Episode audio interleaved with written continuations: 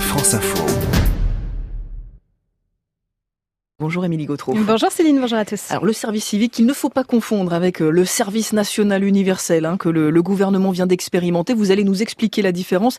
Expliquez-nous tout d'abord, c'est quoi le service civique? Le service civique, créé via une loi de mars 2010, est un engagement volontaire destiné aux jeunes de 16 à 25 ans. Il peut durer entre 6 mois et 1 an et doit prendre la forme d'une mission d'intérêt général dans neuf domaines, culture et loisirs, développement international et action humanitaire, éducation, environnement, intervention d'urgence, mémoire et citoyenneté santé ou solidarité et sport auprès de différents types d'organisations. Ce sont des associations dans 6 cas sur 10, des services de l'État dans un cas sur 5, des établissements publics, des collectivités territoriales.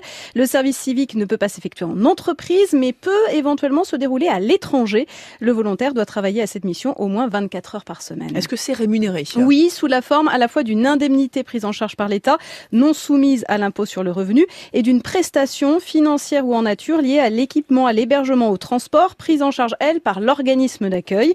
L'indemnité financée par l'État est de 473 euros net par mois, quelle que soit la durée hebdomadaire du contrat, dû y compris pendant les congés, les arrêts maladie, les congés maternité. Le montant minimum mensuel de la prestation versée par l'organisme d'accueil est de 107 euros.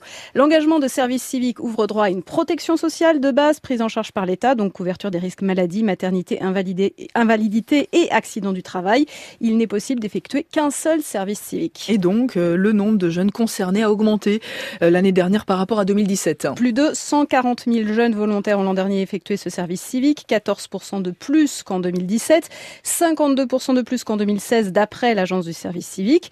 Au total, depuis 2010, en 8 ans donc, 370 000 jeunes en ont fait partie. 6 volontaires sur 10 aujourd'hui sont des filles. Alors on sait qu'un nouveau type hein, de service destiné aux jeunes, le service national universel, est en train d'être euh, mis en place. Quelle est la, la différence entre eh bien, les le gouvernement évoque, Céline, deux dispositifs complémentaires. Le secrétaire d'État auprès du ministre de l'Éducation, Gabriel Attal, précise qu'à terme, le premier, le service civique, a vocation à faire partie intégrante du second, le SNU. Service national universel qui, on le rappelle, consiste en une première phase obligatoire d'un mois, 15 jours en internat, 15 jours d'engagement associatif ou en collectivité locale, suivie d'une deuxième phase potentielle de bénévolat. Et c'est dans ce cadre, dans le cadre de cette seconde phase, que de nombreux volontaires pourraient être orientés vers le service civique. Merci beaucoup, Émilie Gautreau. C'est votre rendez-vous tous les jours sur France Info.